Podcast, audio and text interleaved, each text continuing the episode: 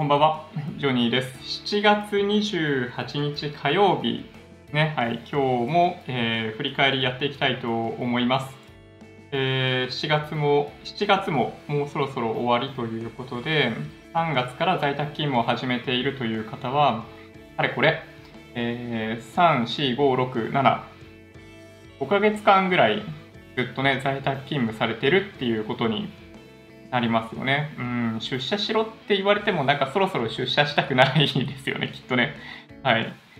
まあ僕自身は育休突入してしまってるんで、まあね、まあしばらく出勤することもないかな。なまあ本当本当のことを言うとね、あのロジクールのあのトラックボールマウスだけはちょっと会社に置きっぱなしになってるんで、持って帰りたいなって思ってるんですけどね。うん。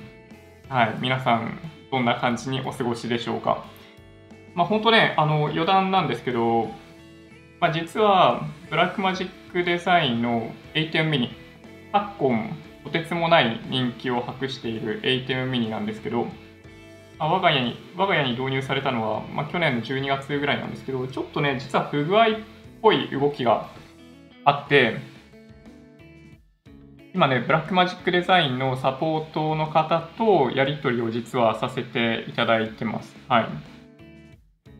そうなんですよね。なんか、あのー、まあ、PC 側への出力がされなくなるっていう不具合があってですね、えー、まあ、モニタリング用に HDMI アウトの機能があるんですけど、ATEM mini っていうのはそのなんかキャプチャーボードというか、そのビデオミキサーみたいなデバイスがあってですね、なんかこんぐらいのデバイスがあるんですけど、まあ、ここに HDMI4 系統の入力、まあ、プラス、えっとまあ、オーディオ2系統のインプットっていうのができて、まあ、その内容をミックスするような形で、えー、まあまあ、ミキシングすることができるっていうのが、まあ、その機械の特徴。で、その機械 AQMINI っていうのは、そのウェブカム化ができる、まあ、キャプチャーボードの機能があるんで、まあ、それを使うと、今これ撮っている映像を、そのなんだ、OBS とかで取り込むことができるっていうのが、これ最大の、まあ、機能なんですけどね。映像が頻繁に止まる。本当だ。なんか、怪しいですね。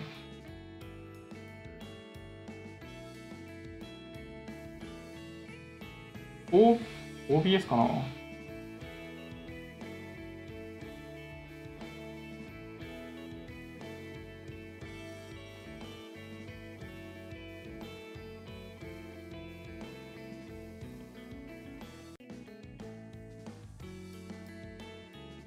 もしかすると、なんか OBS おかしかったかもしれないですね。今、OBS 終了ってしたときに配信がされていない状態だったにもかかわらず、なぜか何かアクティブのプロセスがありますっていう表示表示がされていたんで、このメインでの配信以外の何かプロセスが走ってたっぽいですね。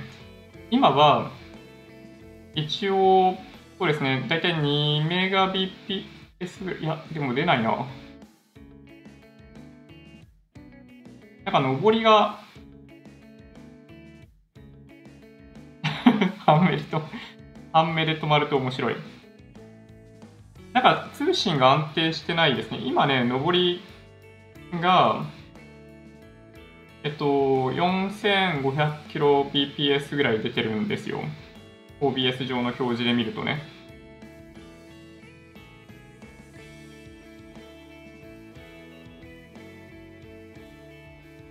でもなんか今はね、大丈夫そうな気がする。確かにさっき見たら、そうですね、あのー、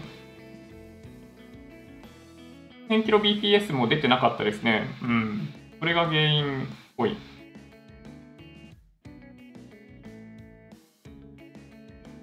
音声も声の入力あるときだけホワイトノイズが目立つ。ああ、それはもしかするとフィルターの問題かな？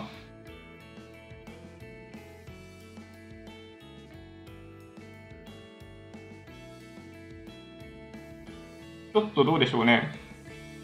今、フィルターの設定をちょこっと変えてみました。ホワイトノイズに関しては、そうですね、OBS の設定で少しずつ実はあの、ノイズリダクションの効果を減らしてたんですよ。あの、音声って、素の音が一番いいんですよ。変な話なんですけど。正しい音なんですよね。マイクから入ってきている音って、まあ、ここで話されていると、音と限りなく近くって、本当は、あの、まあ、音が割れない程度にできるだけ原因をするということぐらいで、えー、フィルターをかけないっていうのが、本当は音声は一番いいんですよ。なんだけど、まあ、実は、あのー、まあ、この MacBook Pro のノイズとかもそうなんですけど、あ、これかな？これなんか、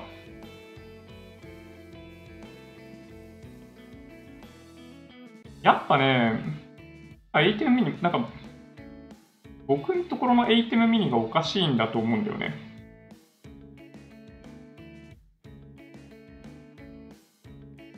ATEM ミニ側は本当に音声を入力して、まあ、いわば OBS にバイパスしてるだけなんですけど、なんだけど、そう、外していたはずのイコライザーが今勝手に効いていた今外しましたけどね。うん。いやそう、なんかね、いろいろ罠がありますね。そう、なんかね、ブラックマジックデザインのその A10 ミニで配信をさせていただいてるんですけど、多分これ不具合だと思いますね。他の人たちで同じような症状を訴えてる方っていらっしゃらなくって、まあ、YouTube, YouTube 上でも見たことなくって、あのサポートセンターに問い合わせても、なんか同じような事象を聞いたことないみたいな話で、なんか僕だけっぽいんですよね。なんか PC 側への、その、まあ、なんだろうな、キャプチャーボード機能というか、ウェブカム機能だけが機能しないっていう状況に、なんかね、突然なっちゃうんですよ。で、まあ、一回こうやって配信始めると全く問題ないんですけど、OBS を通して、まあ、しばらく別の作業をやってるとするじゃないですか。まあ、例えばなんか FP の3級30分勉強しましたとかやって、で、その後もう一回 OBS とか立ち上げてみたら、なんか映像の入力が全く来てないっていう事象が実はあってですね、これ多分、そう、これね、不具合だと思いますね。で、まあ、それもあって、今日は、ブラックマジックデザインのサポートとのやり取りも、まあ、メールベースでさせてもらってました。で、今日、そうテストをしていた感じだと、まあ、ウェブカム側だけがダメで、あの USB の Type-C でその ATEM mini から MacBook Pro につないでるんですけど、こっちだけがダメですね。いわゆるその HDMI アウトモニタリング用の HDMI を別モニターに出力するっていうのがあるんですけど、そっちは正しく稼働しているっていうことを見ると、そうやっぱり なんか問題があるんですね。うん。そうなんですよ。まあ、というわけで、なんとなく、なんか交換ということになってしまうんじゃないかなという気がしています。はい。いやちょっとね、そうなんですよ。最近ね、そう PC とかの話ばっかりで大変申し訳ないんですけど、配信絡みのね、話は、まあ、皆さんも結構興味あるんじゃないかなと思っているので、そう、まあ、できるだけ詳しく実はお伝えしたいと思ってますけどね。うん。まあ、音声の話、ね、さっきフィルターのことを言ってましたけど、できればね、あのノイズリダクションとかしたくないんですよ、できるだけね。だから、まあ、本当は理想的には、そのこの前使っていたようなコンデンサーマイクとか、もっと言うならば、ダイナミックマイクを使う方が音質は良くなるんですよ。いわゆる、その、まあ、僕は知らないですよ。業界の人じゃないからよくわかんないんだけど、オンマイクっていう言葉があるんですよね。あのとにかく、音源をマイクに近づけるっていうのが音質を上げる上での、あの、最大の、なんだろうな、効果があるやり方なんですよ。ものすごいアナログなやり方なんですけど、マイクの近くで喋るとかっていうのが最強なんですよね。うん。まあ、余計な音が入ってくれば入ってくるほど、それを除外するために何をすればいいかみたいなことになっちゃうんで、音声って悪くなるんですよね。まあ、だから、まあ、以前にもお話ししたことあるかもしれないですけど、あの、カラオケに行った時に利用しているマイクは、いわゆるダイナミックマイクで、あんなにガンガン部屋の中で、なんだろうな、音楽が流れているにもかかわらず、歌っている人の声だけがマイクに乗るっていう、あの機能すごくないですか？まあ、あれは本当に、あの、ダイナミックマイクの指向性というものを反映してるわけですね。あの、結局、あの、マイクの周りの本当にあの、まあ、せいぜい30センチぐらいしか音を拾わないというダイナミックマイクの特性が、あのカラオケを実現してるんですよね。うん。だから、なんか、音声っていうか、まあ、そのダイナミックマイクで有名なのは、あの、アメリカの手話っていう会社の、あの、ゴッパチって言われているやつですね。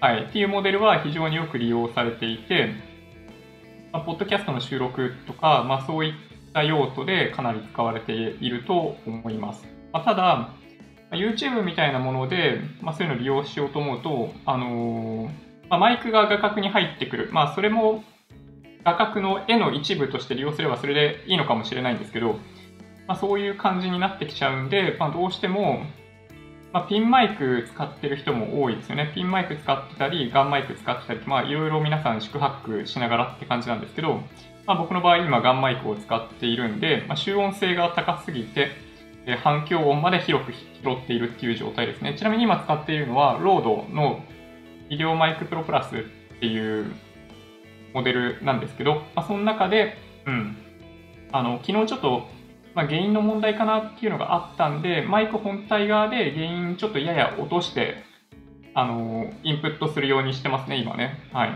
もともと拾いすぎていたようなところがあるんで、はい、それをちょっと弱めました。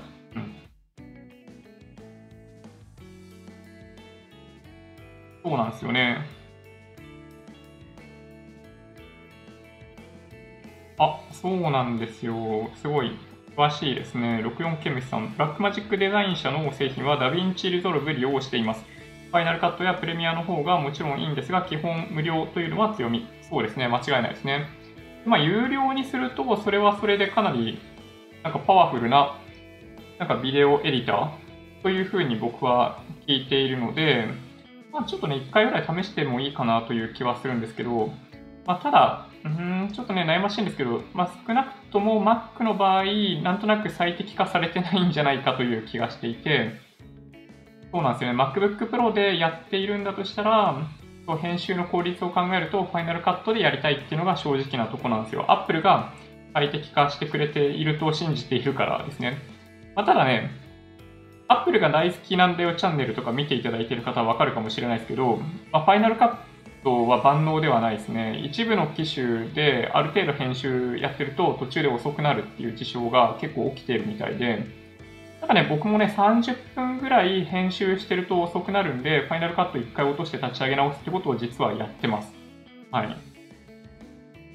なんかこういう話聞くと、ね、微妙だって思いますよね。うん、 DaVinci Resolve の方がもしかしたらいいのかもしれないですけど、なかなかね、その、今あるアセットを移す、まあ、大変なんですよね。そう。だから、まあ、Windows ベースで編集するようになった時に、まあ、改めて僕はちょっと試してみたいような気はしますけどね。うん。そうですね。まあ、なんかね、プレミアはプレミアで1ヶ月無料のプランとかがあったりするんで、まあ、それでね、最初やってみようかなって実は思ってますけどね。はい。そうですね。よかったよかった。やっぱ Wi-Fi 6導入ですね。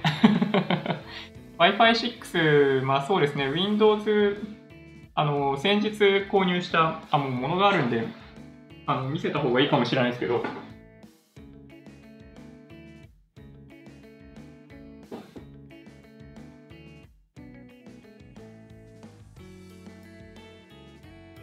これね、ASUS の、えっと、B550 のログストリックス、これ Wi-Fi モデルを購入したんで、そうデフォルトで Wi-Fi6 対応ですね。うん。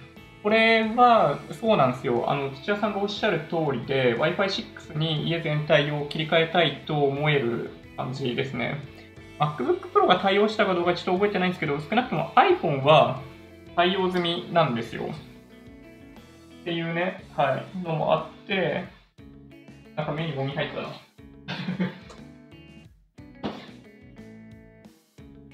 まあ、確かに、そう、あのね、Wi-Fi6 やりたいなと思ってますね。はい。まあね、結構悩むんですけどね。まあ、ただ Wi-Fi6 まあそうね。Wi-Fi6 の問題ではないような気がするんですけど、その、カクカク系の問題はね、それとは別なんですけど、まあ、ただ純粋に、はい。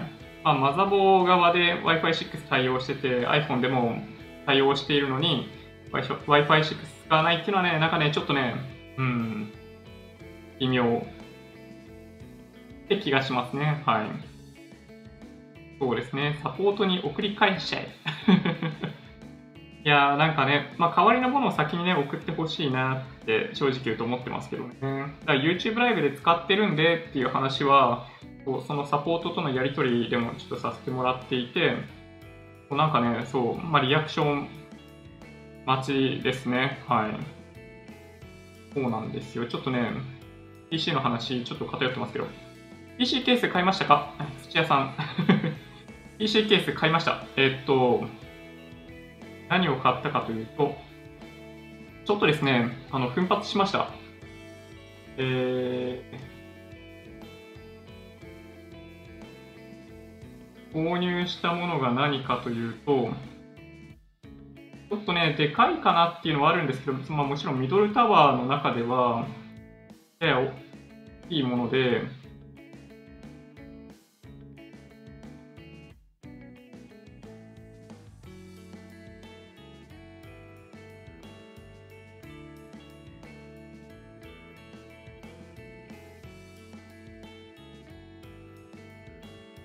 えっとですね、フラクタルデザインっていうところの、えー、これですね。はい。えっと、安い箱いっぱいあると思うんですけど、あのまあ、静音性みたいなところを多少、まあ、話題に上がっていた通りで、これのね、あのガラスのモデルですね。これね、壁がスチールになってるじゃないですか。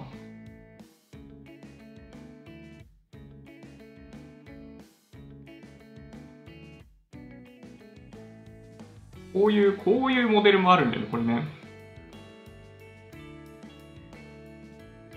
この片側が、なんかね、最近白いの流行ってるらしいんですよね。まあ、よくわかんないですけど。まあ、この、この面が、えー、ガラスになっているやつですね。はい。まあ、値段が、まあ、本当ね、安いケースだと、まあ、5000円とかからあるじゃないですか。それと比べるとちょっと高くって、1万何千円だったかな。あ、という、はい、モデルですね。はい。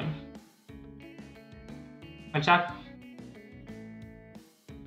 干高いといえば高いんだけど、まあでも、PC ケースって、意味でいくと、まあ一番、まあ全体に与えるその価格の影響の割に、なんか効果があるという気がするんですけどね。はい。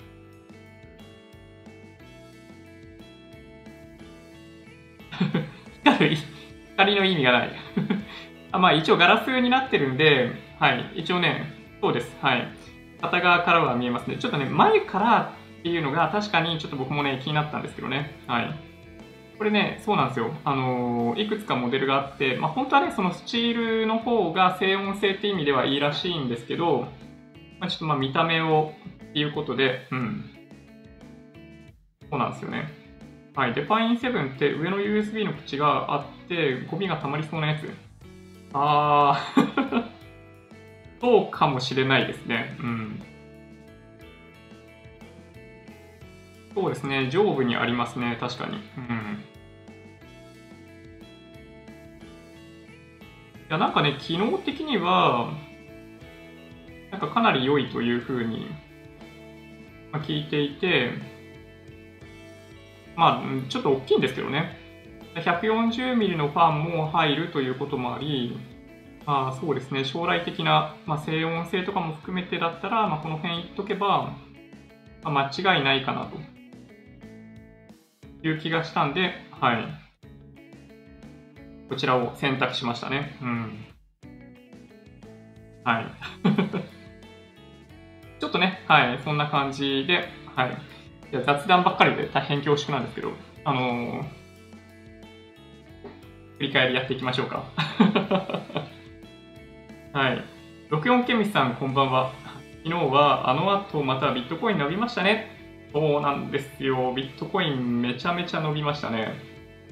えっと、まあ、今日の振り返りみたいなことを合わせてやっていった方がいいのかもしれないですけど、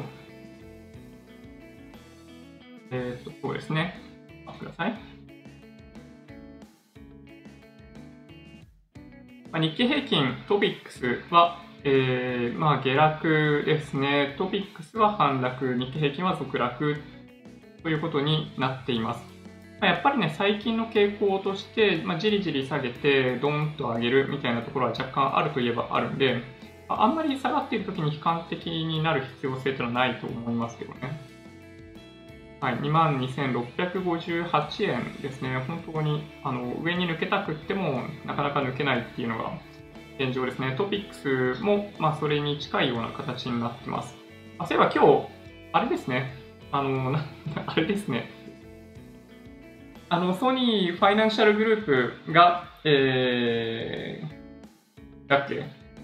が、日経平均から、えー、いなくなっで、代わりに JPX が入ったんだっけ？っていうのがありますよね。銘柄の入れ替えがあったみたいで、今日の売買代金に寄与しているみたいですね。多少ですけどね。まあ、あくまで1銘柄なんで、大したことないと思うんですけど、そう。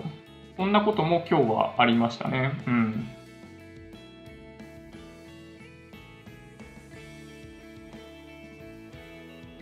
一応ね、為替見ていこうかなと思うんですけど、えっと、円高ですね。うん。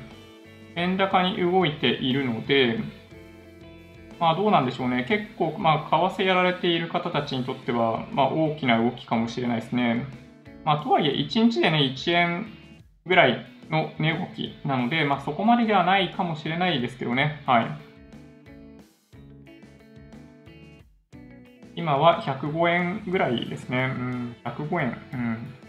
はい、ユーロ円に関しても、まあ、ちょっと、まあ、円買われるみたいな動きが若干あります。東証リート指数は、はい、なんか極めて、えー、なんか stable な感じですね。はい。安定的。とにかく安定的ですね。うん。これ昨日のアメリカ市場の動きですけど、ニューヨークダウがプラス0.43%、S&P500 がプラス0.74%、ナスダック指数がプラス1.82%、うん。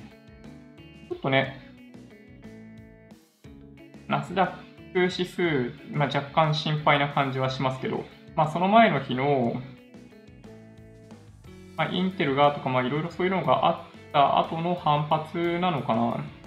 まあ、比較的皆さんに影響がありやすいのは S&P500 の動きだと思うんですけど、まあ、これを見ている限りでは、まあ、そんなに悪い動きではないという感じがしています。で、皆さん、まあいいか、ボラティティインデックスはまあいいか。そう、あの、コメントいただいていた通りで、ビットコインですね、115万円です。一番高いところでは、本当120万円に迫るぐらいのところまで、えー、価格が上昇しました。1万ドル超えですね。1万ドルの壁っていうことを、いつから言ってましたっけ？なんかね、この水準ってちょうど、まあ、抵抗に合ってるんですよ、過去も。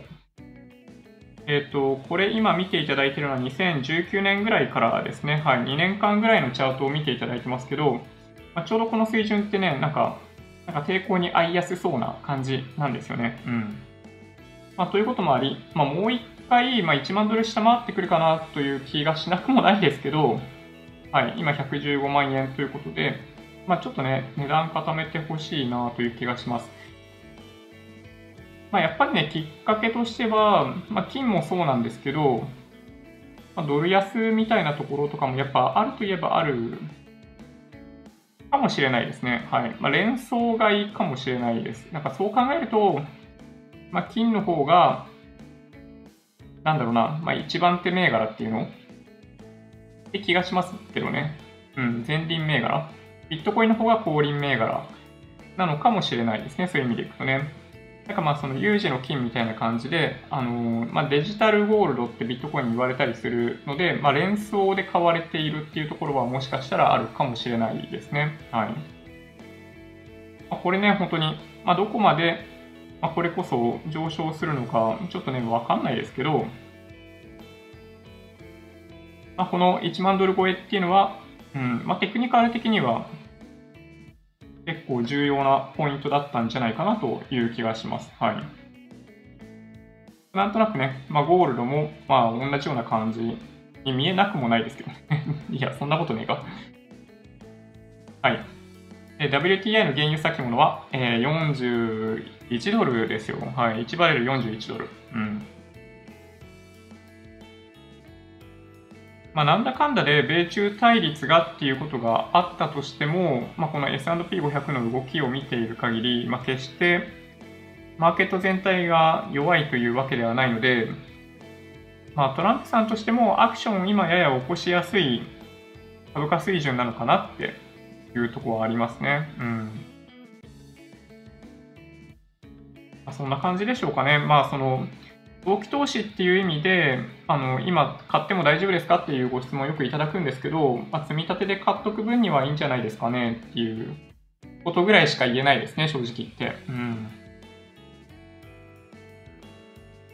まあ、いずれにしても、ね、あのー、大平均利回りって、まあ5%、6%ぐらいあったりするんで、まあ、いくら株がボラティリティが高いとは言っても、まあ、大体1年間で2、30%上下に触れたとしても、まあ、その5年とか10年とか経てば、まあ、プラスになっている確率がめちゃめちゃ高いので、過去の数字からすると高いので、まあ、そんなに臆することなく、まあ、株に投資するっていうことをやってもらう方が、まあ、賢明なんじゃないかなという気がしますね。うん。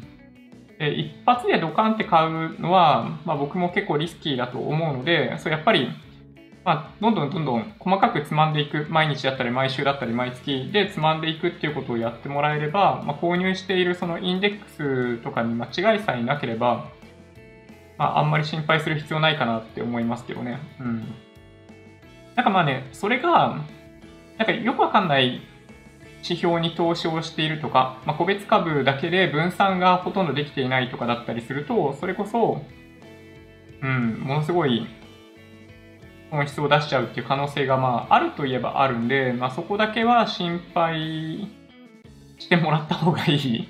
まあ、個別の方はやっぱね、あの分散できるか重要ですよ。1個の銘柄しかやってないっていう方もね、確かにいるんですけど、テクニカルだけで、本当にそういうのが得意な方はそれでもいいんですよ。ソフトバンクだけやってますみたいな方って結構いらっしゃるんですけど、それね、本当にリスキーだと思うので、同期投資っていう観点でいくならば、個別株投資でもいいんですけど、個別株投資をされるんだったら、やっぱね、指数の動きに、ま沿うか、それ以上のパフォーマンスが出せるように、ある程度しっかり分散させないと、やっぱリスクとしてはかなり高いんじゃないかなと、まあ、僕は思ってますね。はい。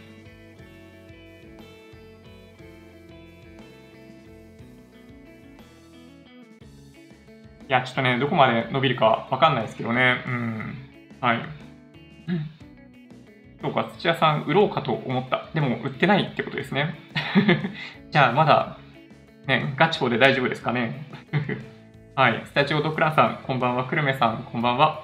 えー、ヨネさん、こんばんは。マサイさん、ポチコニャ、ポチコニャでお願いします。はい。ありがとうございます。えー、長岡さん、こんばんは。えー、池池さん、ジョニトモへようこそ。ありがとうございます。はい。あの、メンバーシッププログラムが実はありまして、YouTube の機能なんですけど、はい。メンバーシップというなんかね、欄が、リンクがあったりすると、そこから、あの、メンバー登録することができます。毎週日曜日に、えー、ジョニートモ限定ライブということをさせていただいてます。はい。まあ、そこでは、まあ、参加人数が少ないので、まあ、より密接なコミュニケーションが取れる場を提供させてもらってます。具体的なそのポートフォリオに関するお話だったり、まあ、それこそ、なんか、投資の深掘りだけではなく、えー、もうちょっとカジュアルな私生活に近い領域の深掘りみたいなことも、あの、まあ、皆さんにしていただいているので、はい。まあ、どんな話題でも、ここでは会話をさせていただいてます。なので、まあ、そんなに、まあ、投資について詳しくないという方も、まあ、結構見ていただいていると思うので、まあ、そういう方も、まあお気軽にメンバー登録していただけると嬉しいなと思っております。はい。池池さん、ありがとうございます。こんばんは。はい。土屋さん、トラックボール買うか送ってもらうかすればいいんでは？うん。まあ、それでもいいんですけどね。あのまあ、ちょっとね、あの、うん、なんだろうな、執務エリアが変わるという話もちょっとあって、まあ、人に全部引っ越しをやってもらう、机の上のものの整理とかやってもらうのはちょっと、あの、申し訳ないので、まあ、一回、そう出社して、あの、掃除、まあ、いらないものを捨てて、机の上まっさらにして、まあ、なんかそれ机だけで引っ越しできるような状態を作っといてあげようかなっていうのもあるんですよね。うん。そうそう、トラックボールのためだけだったら、そう、買っちゃった方がいいんじゃないっていう話ですね。はい。そうですね、ちょっとね、本当に今日序盤でですね、えー、配信があんまり安定的ではなく、皆さんから、はい、ご指摘をいただきました。映像だけだったのかもしれないですね。音声に関しては、まあ、100kbps ぐらい出れば一応音は伝わるので、まあ、だから大丈夫だったのかもしれないですね。はい。うん。はい。そうですね。はい。ゆうじさん、今日も仕事終わりで、こんばんは。こんばんは。えっ、ー、と、TO さんもコメントありがとうございます。はい。内田けさん、こんばんは。えー、久留米さん、キャノンの決算は赤字転落、減配、コロナの影響、じわじわ。そうですね。キャノンの決済は、まあ、減配でしたね。日産、え無敗っていう話になってますね。はい。日産無敗。まあ、もともと無敗予想ですかね。うん。まあ、だから何のサプライズもないのかもしれないですけど、はい。日産は無敗みたいな話が出ていた気がします。なんかね、そう、キャノンの話もあったんだけど、ちょっとだけ触れます。今期営業利益74.2%減ですね。はい。まあ、ただね、74.2%減なんだちょっとね、まあ、キャノンの場合、どっちに触れるかっていうのが、まあ、僕ちょっとよくわかんなかったんですよね、正直言って。まあ、だけど、なんかそのキャノンっていう会社の領域っていうのが、この業績を見てなんとなく見えてきますね。うん。なんかやっぱり、この、まあ、ニューノーマルとか言われたりしますけど、まあそう簡単にニューノーマルにならないとは思ってるんですけど、その新しい世界観の中で高い需要をま取り込みに行けるような、ポジショニングはできてないってことですね、キャノンに関してはね。はい。まあ、これが、まあ、ちょっとね、うんまあ、キャノンってそういう会社なんだなと思いました。まあ、ちょっと言い方失礼かもしれないですけどね。はい。で、そう、日産の話ですね。6700億円赤字見込みっていうのが出てますね。はい。で、えー、無敗予想なのかな？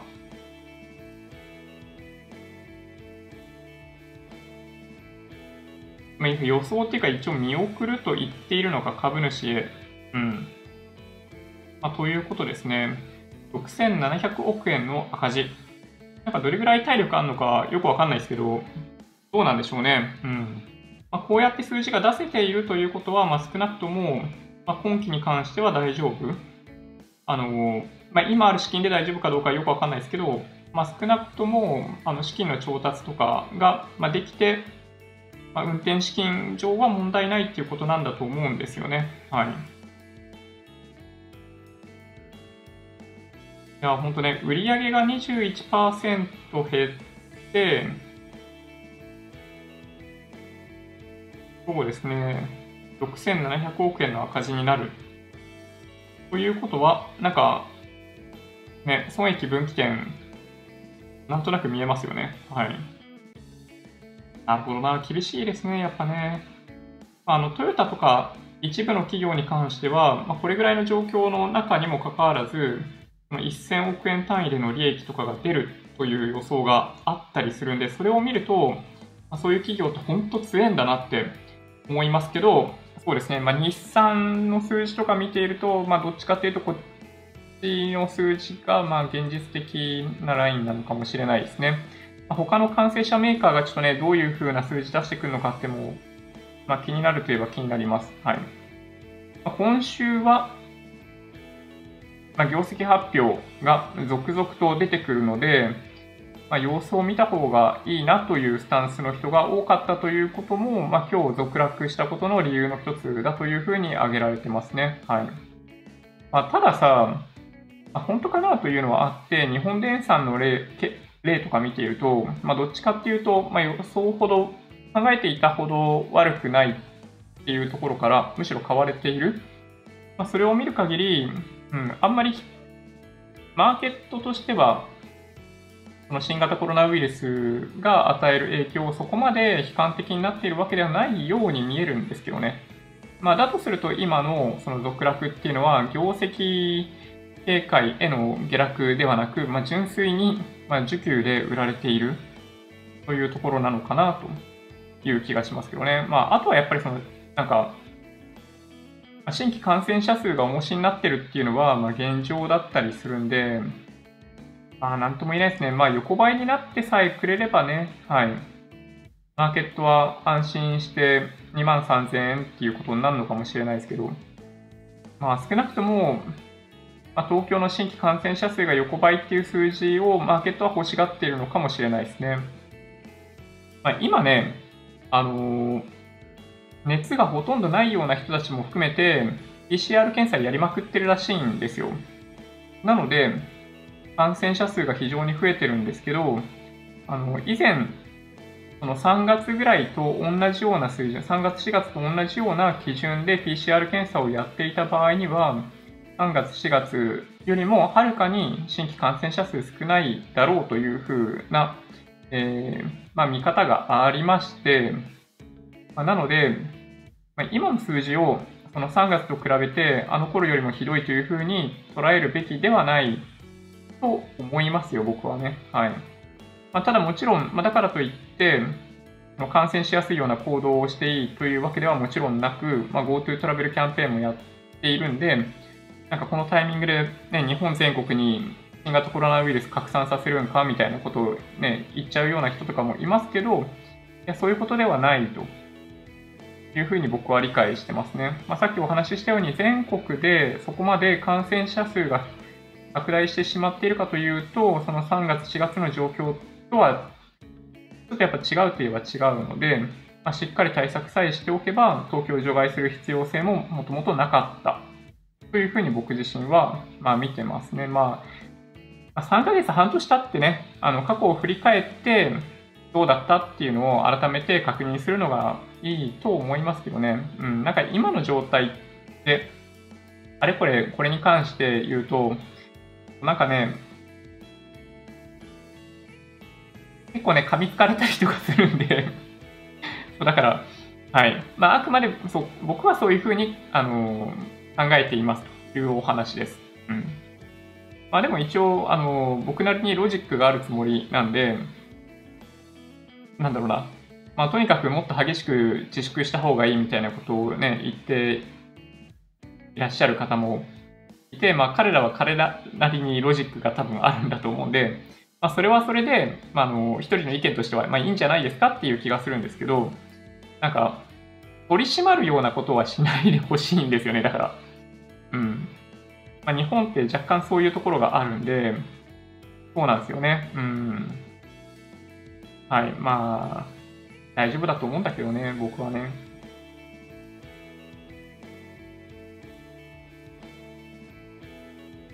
はい、友忠さん、えー、こんばんは。えー、っと、そうですね、ちょっと待ってください。はるさん、えー、こんばんは。こんばんは、半導体太郎です。どうも、太郎さん、こんばんは。えー、今日は日本株半分利確しました。ああ調整をするというふうに見ていらっしゃるってことですかね。うん。なるほどね。はい。そうか、そうか。まあ、ちょっとね、わかんないです。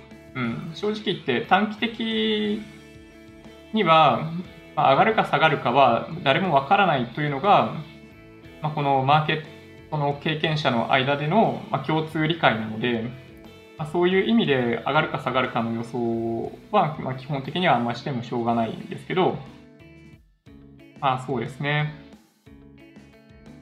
あ、最近あんまね、明るいニュースないからね。はい。はい。サチさん、えー、こんばんは。映像変わりました？えー、なんか綺麗です。あー、本当ですか？ありがとうございます。特に変わってないですね。光の感じかなどうでしょうね。うん。まあ、画角かもしれないです。あ、はあ、ん？わかんないな。もしかするとこれね、今日、まあ、オートで撮ってるんですよ、カメラね。カメラオートで撮ってるんで、まあ、自動調整されてるんですよ。あの、ホワイトバランスとか。で、もしかすると、もしかしたらですよ、首に、この坊主のヘッドフォンつけてるじゃないですか。真っ黒の。これがある関係で全体的に いや、気のせいかな かもしれないですね。はい。うん、もしかするとそうかも。ね、わかんないですけどね。うん。外してみる。外すともしかすると、首のところも明るく映る関係で、あ、でも変わんないか。あんま変わんないですね。うん。いや、なんかね、あの、別にこれ そう、さっきちょっと編集とかやってたんで首にかけてたんですけど、なんかこの T シャツ、首元、ヨレヨレしてんな、これ。なんか恥ずかしくなってきた。うん。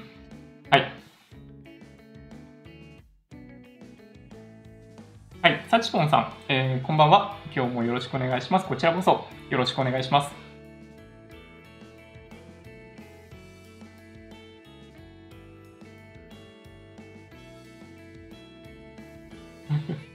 日産のコメントね。はい、はるさん、ありがとうございます。ヨニーさんが、えー、椅子より後ろに行くとすごくボケますね。そうなんですよ。まあ、これね、マイクロフォーサーズなんで、まあ、F1.7 って言っても、まあ、フルサイズの F1.7 とはもう全然違うというか、まあ、多分、まあ、それも倍ぐらいなのかな？F3 とか4とかそういうレベルなんだと思うんですけど、フルサイズ換算するとね。だけど、まあ、結構ボケますよね。で、ボケるし、まあ、このルミックスのオートフォーカスの性能の低さ。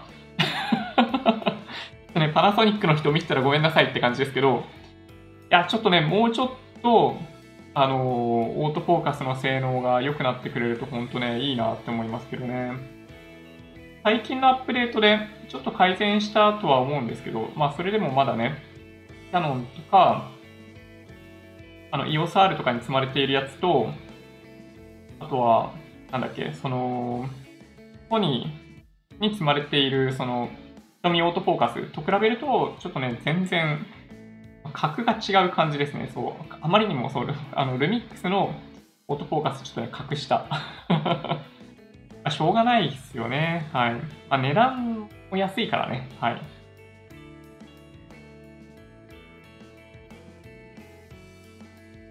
昨日グラボもポチっちゃいましたしね。そうなんですよ。いやもうね、いつ来るかわかんないグラボを待っててもしょうがねえなっていう話で、そう、結局ね、グラボを買いました。うん。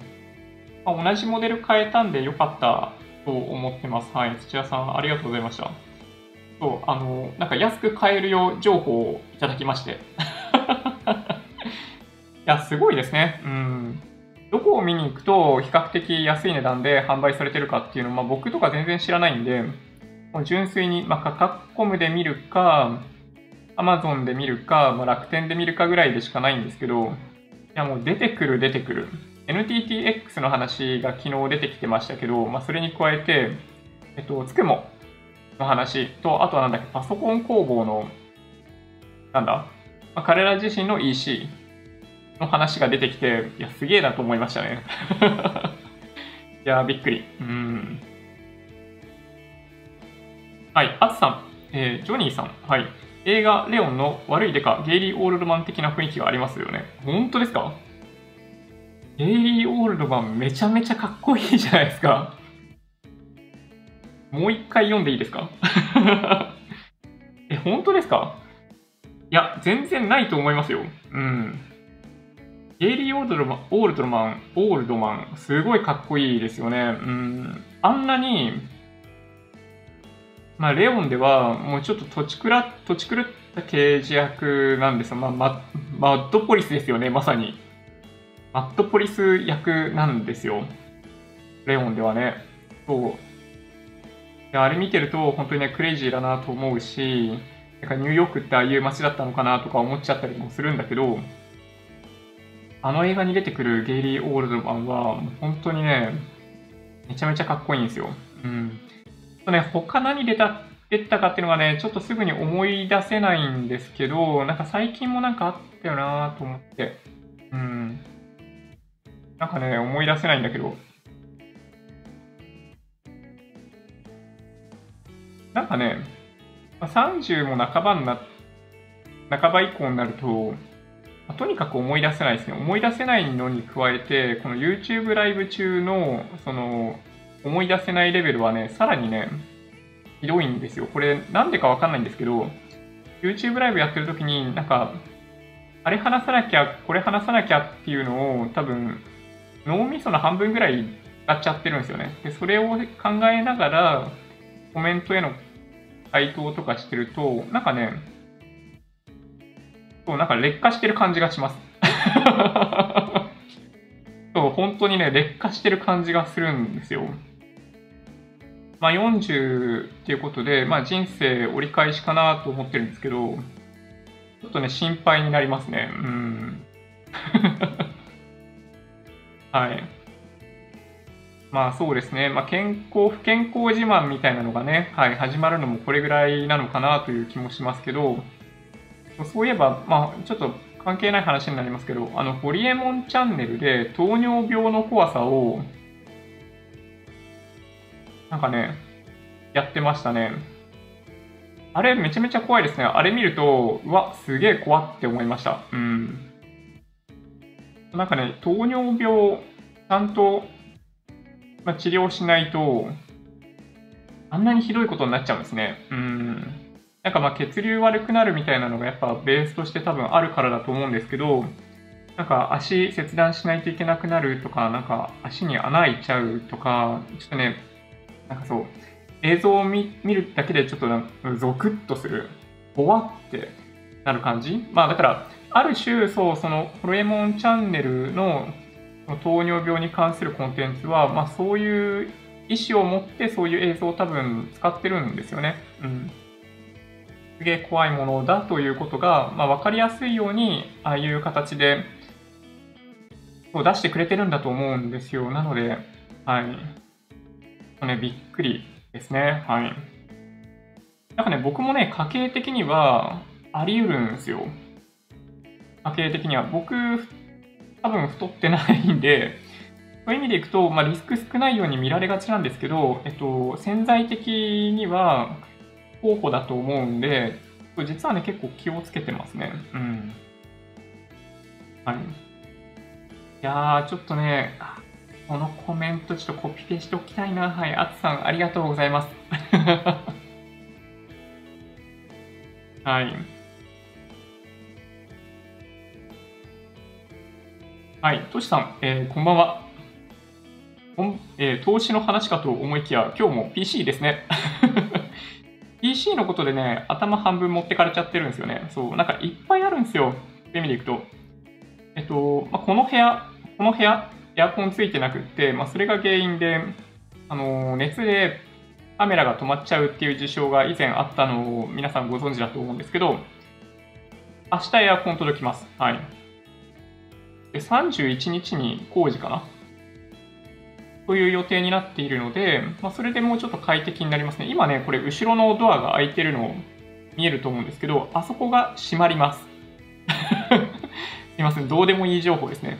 今ね、隣の部屋のエアコンをつけることでこっちの部屋も冷やしてるんですよ。これすごいエネルギー効率悪いですよね。だからね。これが終わります。そういう意味でいくと。うん。悩ましいですね、ほんとね。うん。いや、そうなんだよな。ちょっとね、エアコンに関しても発注の仕方もしかしたら間違えたかなと思ってて、そう、工事業者に連絡しようと思ってます。はい。まあ、とかね、そう、いろいろね、あれやろう、これやろうがいっぱいあるんですよ。うん。はい。下野さん、こんばんは。こんばんは。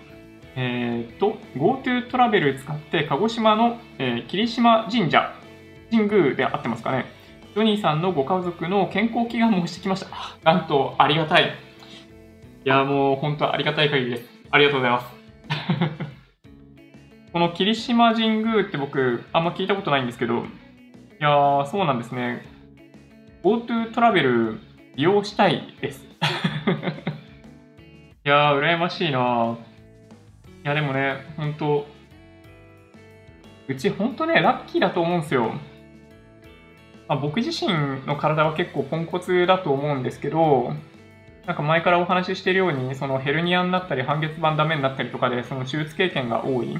で、それでいて、なんか僕の、なんだろうな、定期検査したら精子ほとんどないみたいな、ほとんどないっていう状態だったんですよ。まあ、現代病とも結構医者には言われたんですけど、まあ、そんな状態だったんで、まあ、僕が手術して、まあ、結局子供誕生に至るわけですけど、やっぱね、まあ、妻のは逆に言うと、多分ね、なんだろうな。若いんですよ、体がきっと。うん。で、まあ、着床も一発でいったし、なんかその採卵の個数とかも人より全然多いし、で今のところ、まあ、あらゆる検査を行っても何一つ問題がないっていう状態。で、ミルクも粉ミルク何変えても飲んでくれるし、その、まあ、母乳だったりなんなんだったり、あの、な、何を提供しても今のとこうちの子全部大丈夫なんですよ。なんか夜寝つきがね、悪いっていうことだけはちょっとね、そう気になってはいるんですけど、まあでもね、みんな寝つきに関しては、まあ苦戦しているらしいんで、まあしょうがないかなと思ってるんですよ。でもね、そう、まあここまで本当ね、順調に来たのは本当にね、まあ、ラッキーでもあり、あの妻のおかげでもあり、まあ、本当に皆さんからもかなり多くのコメントをいただいていたので、そうあの多くの方に気にしていただいて本当に感謝だなと思ってますね。はい。いや、嬉しい。うん、はい。ブショージャパンさん、こんばんは。えー、今日もマーケットの振り返り楽しみです。そう。そうだ。あの、なんかね、投資の話ちょっとしたいなと思ったんですよね。その、なんでかっていうと、あのー、8月8日に、今のところね、あのー、講演する予定で何話そうかなって考えてるんですよ。ちょっとそろそろ考えたいんですけど、まあ、投資って、なんか普通に考えれば、まあ、決して難しいものではないっていうことをちょっとね、話そうかなと実は思ってますね。うん。なんかね、どういうことかっていうと、まあ、期待するリターンをどれぐらいにするかによって何をしなければいけないのかっていうのが変わってくるっていうのが、まあ、実態だと僕は認識してるんですね。プラス0.1%ぐらいでいいんであれば、なんかその、まあ、どっかの銀行の特定のなんか定期預金みたいなやつ利用すればいいだけかもしれないし、なんか本当にもっと少ない安全性の高い0.01%ぐらいでいいんだったら、なんかそれこそ国債みたいなものでもいいかもしれないし、え、だけど、まあ、物価上昇が1%っていうところを考えると、まあ、1%以上の上昇をしてほしい。そうするとね、あの、国内債券とかっていうのが、まあ、候補として入ってくるんですよね。まあ、とにかく安全性を高めて、ボラティリティを下げて、1%とかの利益を毎年出していきたいっていうことであれば、その、まあ、債券買っときゃいいっていう話があるんで、なんかそういったそのリターントリスクっていうことの話を中心に、まあ、セミナーではお話ししようかなってちょっと思ってるんですよね。なんかね、特にそのサンワード貿易さんって、まあ、FX 業者さんなんで、まあ、為替だったり指数ですよね、CFD とかで、まあ、多分買えるのかな、ちょっとよくわかんないけどね。うん。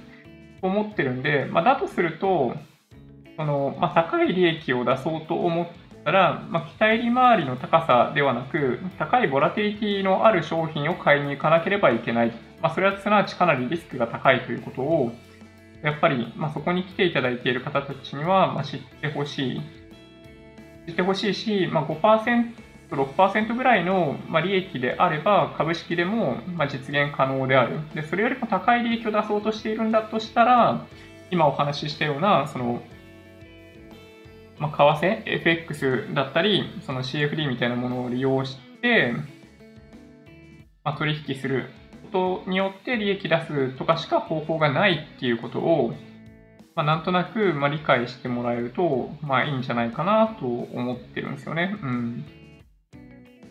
なんかそんな話をすると、まあ、特に投資初心者の人たちは、なんだろうな、マーケットを退場するっていうことがないんじゃないかと思ってるんですよ。FX とかから始める方が多いかもしれないじゃないですか。そういうセミナーにあの来られてる方ってね。あのこのチャンネル経由で当日のセミナーでお会いする方たちは、まあ、インデックス投資されてる方がもしかしたら多いかもしれないんで、心配してないんですけど、あの、FX から、FX から入って、えっと、僕のセミナー来ていただく方って、多分ですけど、結構高いボラティリティの中でどうやって利益出そうかっていう思想の方が多いと思うんですよ。だとすると、やっぱり他の選択肢によるまあ、リターンっていうのがどれぐらいなのかっていうのを知ってもらって、まあ、もし、まあ CFD みたいなもので、まあ、利益が出なかったとしても、その株に返ってきて、引き続き、その投資っていう枠組みの中では、あの生き残り続けてもらうっていうことが、まあ、実現できると、なんか嬉しいなと思ってるんですよね、正直言って。うん。はい。そうなんですよね。うん。あ、そんなことを考えながら、なんか当日の資料をちょっとね、用意してみようかなって、はい、思ってます。うん。はい、ちょっとね、ネタバレっぽいですけど、当日来ていただける方も、今見ていただいている方の中にいらっしゃると思うんで、はい。まあ、もしね、なんかこういうトピックで話が聞きたいとかそういうのがもしあればコメントいただけると嬉しいかもしれないですね。はい。うん。はい、長岡さん、重くて静かで良いケースですね。そうなんです。まあ、重さだけがね、やっぱり、あの、 Fractal Design の Define 7ですね。うん。結構重量あると聞いてるんで、まあ、心配ですけど、まあ、ただね、上部も開けた状態で作業できるらしくって、まあ、そういう意味では本当に、ね、あの PC ケースは、まあ、値段そうなんじゃないかなという気がします。はい。そうですね。はい。トシさん、静音性と冷却性は、えー、トレードオフ。いやー、確かにね。まあ、大きいケース、まあ、やや大きいケースっていうのは、まあそうですね。あの、静音性、冷却性という意味ではメリットがありますよね。まあ大きさって重要ですよね。だからね。うん。140ミリのファンが付けられるっていうのは、まあ、やっぱアドバンテージかなっていう気がします。はい。うん。アンテック、アンテックトルクっていうケースがあるんですか？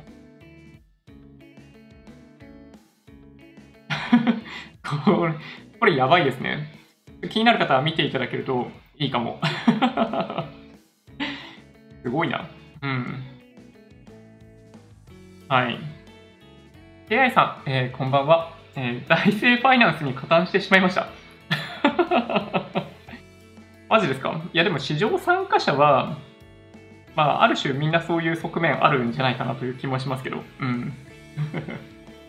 方面の罠さん、え米国株が、えー、円高で、買い時？えー、株価自体が必要以上に上がっているんで勇気がないです。あー、なるほどね。まあそうかもしれないですね。まあ確かにな。まあそうですね、円高になっていて、確かに言われてみると、ちょっとやや、そうですね、僕の中でも足踏みかな、そういう意味でいくと。そうですね、ちょっとね、足踏みですかね。うん。円高はそういう意味ではやっぱり影響出ますね。はい。確かに。うん。はい、下野さん。えー、SBI 証券のイデコで SBI 全世界雪だるま、通称雪だるまに投資していますが、あまりパッとしない EMAXI スリムの SP500 か全世界、日本を除くに変えようかな。うん。なんかですね、SBI の全世界株式、まあ、よく全世界株式として取り上げられるんですよ。大体出てくるのって VT と、この EMAXISSLIM のオールカントリーと、この SBI の雪だるまなんですよね。で、それでどこがパフォーマンスがいいのかっていうのが、まあ、よくシミュレーションされるんですけど、その中で一番いいのが EMAXI Slim のオールカントリーで、次が VT、でその次があの SBI のその全世界株式通称雪だるまということに、えっと、なってることが多いんじゃないかなと思います。過去1年で見たら多分そういう順番だったと思いますね。うん。まあ、結局どの指数に投資をしているかなので、まあ、今後もどうなるかって言われると分かんないんですけど、まあ、ただね、まあそうですね、まあ、全世界投資って言われたときに代表的なのは、やっぱその MSCI の All Country、All Country World Index っていうものと、その VT が投資している、あれなんだったっけな、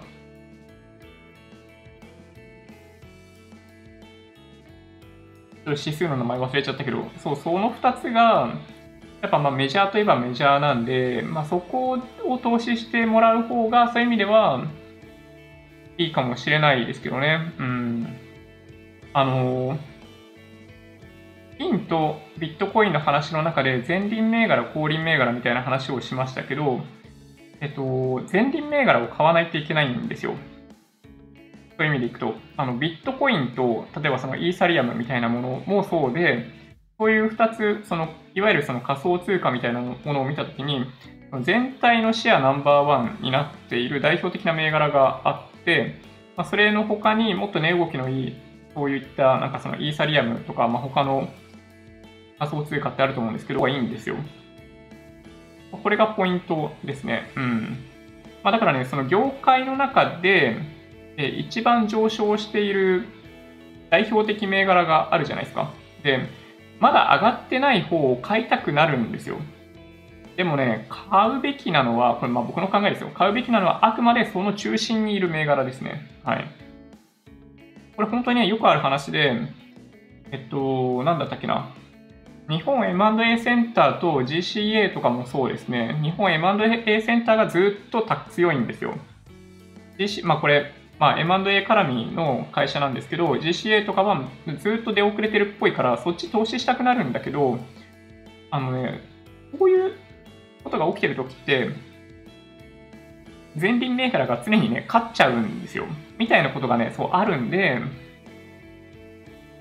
そう、まあ、気をつけた方がいいですね。何の話だっけな？はい。そうですね。はい。AI さん、円高と金関係あるのかな？まあ、円高っていうよりかは、まあ、ドル安ですかね。そういう意味でいくとね。うん。はい。ヨネさん、SBI 証券ですが、三井住友カードで、え投信積み立て買えるようになりました。あ、そうなんだ。へえ。知らなかった。ああ、そうか。提携したのはこういうところに現れているのか。なるほど。これね、数ヶ月前にね、そう、ニュースになってましたよね。うん。なるほどね。はい。ミシミシン SBI とかが、だからもしかしたら持ち合いになってんのかな。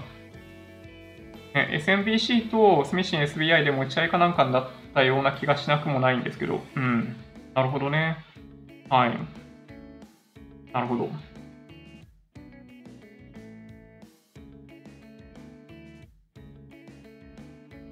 そうか。金融相場、5年ぐらい続く。いやどうすかね。なんかそういう話が出てくると、なんか終わっちゃうんじゃないかとか思うんですよ。その金の価格も、この、なんかまあ5000ドルとか、なんかそういう話が出てくると、相場が終わっちゃうんじゃないかって思うんですよね。うん。まあこれね、そう悩ましいですね。まあ、日経平均とかも調子いい時って本当このまま4万円いくんだよみたいな話とか誰かがし始めるんですよ。そうすると止まるんですよ。いや、もう本当に、うん。そうですね。そうそう。まあ、イデコはね、そう、スイッチングし放題いいですよね。だからね、NISA をね、なんとかしてほしいですね。だからね。はい、マシューさん、こんばんは。出遅れました。今日もよろしくお願いします。いえ、こちらこそよろしくお願いします。ニューヨークダウマイナス128ドルスタート。なるほど。まあね、今日日中も売られていたんで、まあそんな感じですよね。うん。はい。いいですね。はい。ガンサガンサさん、コメントありがとうございます。PCR 検査、コロナ以外も検知しますと、えー、検査キットに書いてあります。そうなんですよ。あの、結局、まあそうですね、PCR 検査の結果って、えっとね、イコール新型コロナウイルス感染者じゃないんですよ。これがポイントで、と、PCR 検査の陽性者っていうのは、一定以上のその特定のウイルスを検知した人が PCR 検査の陽性者としてカウントされるんですよね。で、国内だとそれを、まあ、主に新型コロナウイルスの感染者としてカウントしてるんで、えっと、ちょっとね、これも、なんかね、間違いやすいですね。うん。間違えるよね。だってメディア説明しないもんね、こういうのね。うん。はい。りょうさん、えー、こんばんは。はい。まさいさん、今年は、えー、長梅雨で、氷菓子メーカーの業績悪い。ああ、近所のスーパーでアイスクリーム半額。いいですね。ついついアイス買いまくってしまった。なんか夜にコンビニとか行ってアイス買うのって、なんかその背徳感というか、なんというか、すごい美味しいですよね。うん。はい。今日、えー、日本、ん？日本株処分したのは上げ下げ関係なく、日本の個別株は暴落での利益は得たし、もういいかな。あ、そういうことなんですね。日米の個別株やってると体壊す。まあね、確かにね。まあ、僕自身もね、その、まあ、2007年、2008年って、まあ、任天堂7万円とか言ってた頃があったんですが、あの時ちょうど任天堂のやり取りしていてあれはね、体調悪くなりますよ。うん。仕事手につかないなんてね、そう日常茶飯事でしたね。うん。いや、本当にね、今振り返ると、なんであんなことをしたんだろうって思いますね。いや、ほんとね。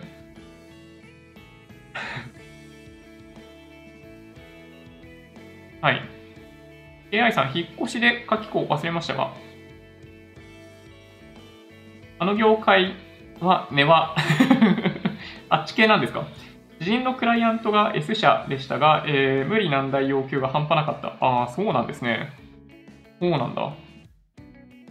なるほどなあ、でもね、人材の調達の仕方が確かに若干ね、怪しい感じはしますよね。うん。なるほどな。怖い。え糖尿病、今話題のリボンゴ、リボンゴヘルス買うといいです。ハイテク血糖値コントロールできます。へえ、そういうのがあるんですね。なんか最近、本当なんか体に埋め込んで、血糖値、なんかスマホと連携できるみたいな、そんな時代らしいですね。うん。すごいなって思います。うん。糖尿病は血流不良で爪楊枝踏んで傷を作り、傷が治らなく、えー、壊死し、足を、えー、大体切断した患者さんがいます。ああ、そうなんだ。なんかね、そうらしいんですよ。で、まあ、太ってる方も多かったりするせいなのか、やっぱね、その足が洗えなくって、もともとあんまり衛生的じゃなかったりみたいな環境とかがやっぱね、背景としてあるみたいなんですよね。うん。はい。めぐちゃパンさん。えー、ポチッと仕事で遅刻、こんばんは。間に合った。チャットがあると内容が終えてありがたい。はあ、確かにね。うん、糖尿の怖さは入院中にしっかり教育されたんで、えー、節制した生活しています。普段炭水化物食べず、えー、20キロ落とした体重維持。20キロ落としたんですか？すごいですね。ちょっとそのノウハウは他の方にも、ね、価値ありっていう気がします。はい。柴闇さん、えー、ジョニー先生、こんばんは。あ、ちょっとなんか、そう言われるとドキッとしますね。はい。ありがとうございます。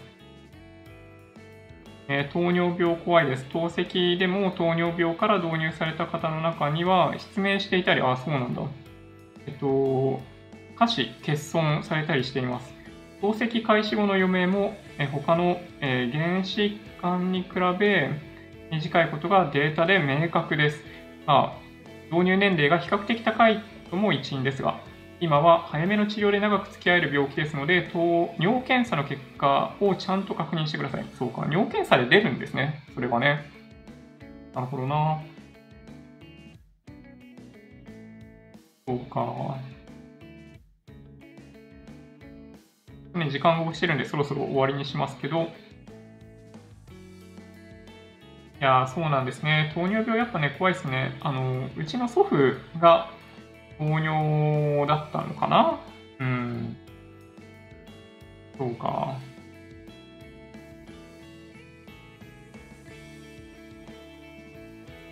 ね、ちょっとね、怖いですね。体に気をつけてください。はい。桜東京さん、ありがとうございます。ちょっとね、みんな気をつけよう。うん。はい、こんばんは。出遅れました。糖尿病の話、勉強になります。ともさん、ありがとうございます。あの、ぜひね、そう、ホリエモンチャンネル見ていただけるといいかもしれないですね。ちょっと刺激的だと思います。あの、苦手な方は見ない方がいいかもしれないですね。はい。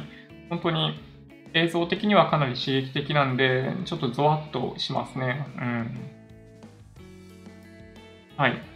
グジャパンさん、いよいよ講演会近づいてきましたね。チケット当たれ当たれ。いや、もう本当にね、あの、皆さん当たってほしい。本当に、準備しなきゃ。はい。はい。本田さん、え GPIF、え50-50の、え円価建て、外貨建てのバランスはなかなかよくできている。リターン4%、リスク9%、シャープレシオ0.43%。あ、そっか、そうなんですね。なるほどね。リスク9%ぐらいに収まるんですね。なるほど。104円台いきそう。そうか。今日は TSMC6.6% 下げている。そうか、爆上げの後、爆下げですね。あの、インテルのニュースがあって、まあ、結局、インテル自社で7ナノメートルの工場を作れないんじゃないか、まあ、1年間とか遅れているっていう話があって、その台湾の TSMC に助けを求めているっぽいんですよ。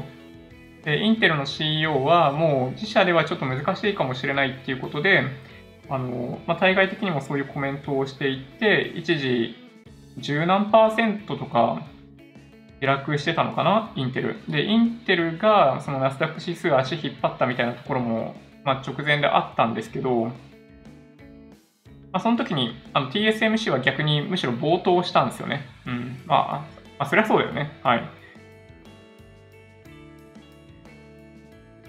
本田さん、VT という管馬、ベンチマーク同じっぽい。トラッキングエラーが若干、ん？若干で？スリーム、オールカントリーもこの頃雪だるまとあんまり変わらない。あ、そうなんですね。VT と雪だるま、ベンチマーク同じ。なのに差がそんなに出るのはなんでだろ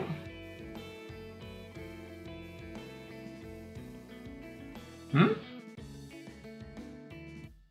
これ分かる方いらっしゃいます？ベンチマークが同じなのに、だって SBI の雪だるまもそんなに信託報酬別に高いっていうわけではないんで、なんでそんなに違うんだろう？うん。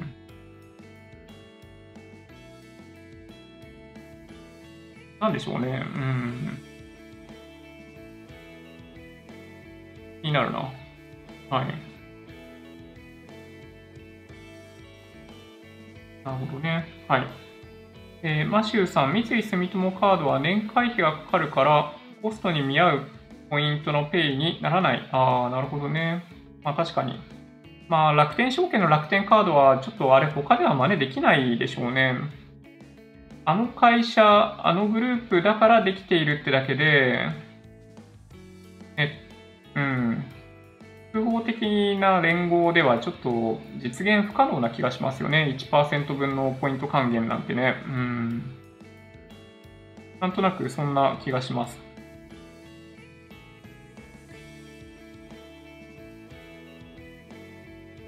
そうですね。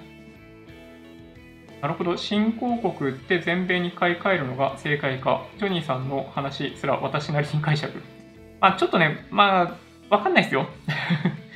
新興国の方がもともとリスクとしては大きいですよ。で、あんまり僕が新興国のアセットを持っていない理由はものすごい単純で、まあ、過去20年間ぐらいの動きを見ていると、期待利回りって7%ぐらいなんですよ。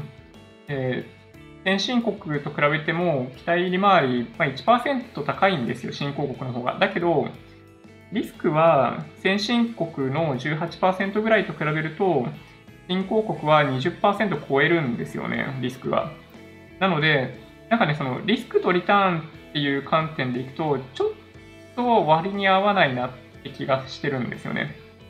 基本的になんか僕たちって、あの、期待利回りをできるだけ上げて、かつ、リスクをできるだけ下げ下げるっていうことをやってるじゃないですか。だから、ちょっとね、新興国って、うん、リスクが高めなんですよね。そのリターンと比べたときにリスクが大きい気がしていて、あんま持ってないですね。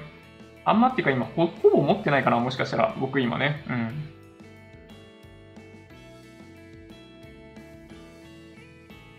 はい。リスクオフ展開だけどコミュニティは登記されてる。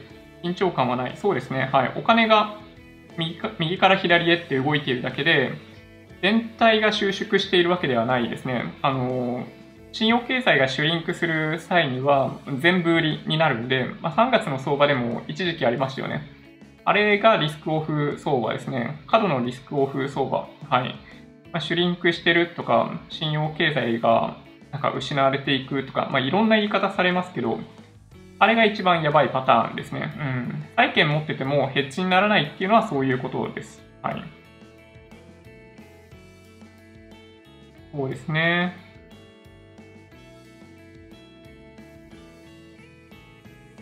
そうですね。まあね、ちょっとね、うん、いつも通り積み立てをやるということ以外に、あんまりね、そう、解決策はないかなって気がしていますけど、どうでしょうね。はい。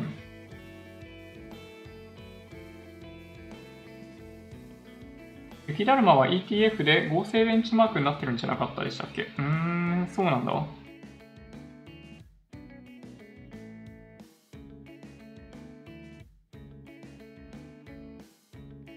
なるほどね。はい。まあ、そんな感じでしょうかね。ちょっとね、えっと、時間が押してしまったんで終わりにしますけれども、えー、PC のパーツが続々と届きますね。明日全部揃うんじゃないかな。まあ、ただあの、エアコンの取り付けが31日にあるので、まあ、実際に稼働させる、いやどうかな。はい。まあでもや、やるな、多分。はい。待ってらんないんで、やるかもしれないですね。はい。あ、うん。まあ、動画撮影して、ある程度組んだ段階のものを、もしかしたら YouTube ライブで見ていただくとかね、あるかもしれないですね。はい。こんな感じかな？うん。103元でドル変えたの奇跡。ああ、そういうことか。や、そんなわけで、えー、本日の YouTube ライブも終わりにしていきたいなと思っております。うん。よいしょ。えっ、ー、と、Twitter、Instagram のアカウントもあるので、もしよろしければフォローをお願いします。音声だけで大丈夫という方は、ポッドキャストもあるので、そちらもサブスクライブお願いします。もし今回の動画が良かったって方は、高評価ボタンをお願いします。合わせてチャンネル登録していただけると嬉しいです。それでは、ご視聴ありがとうございました。バイバイ。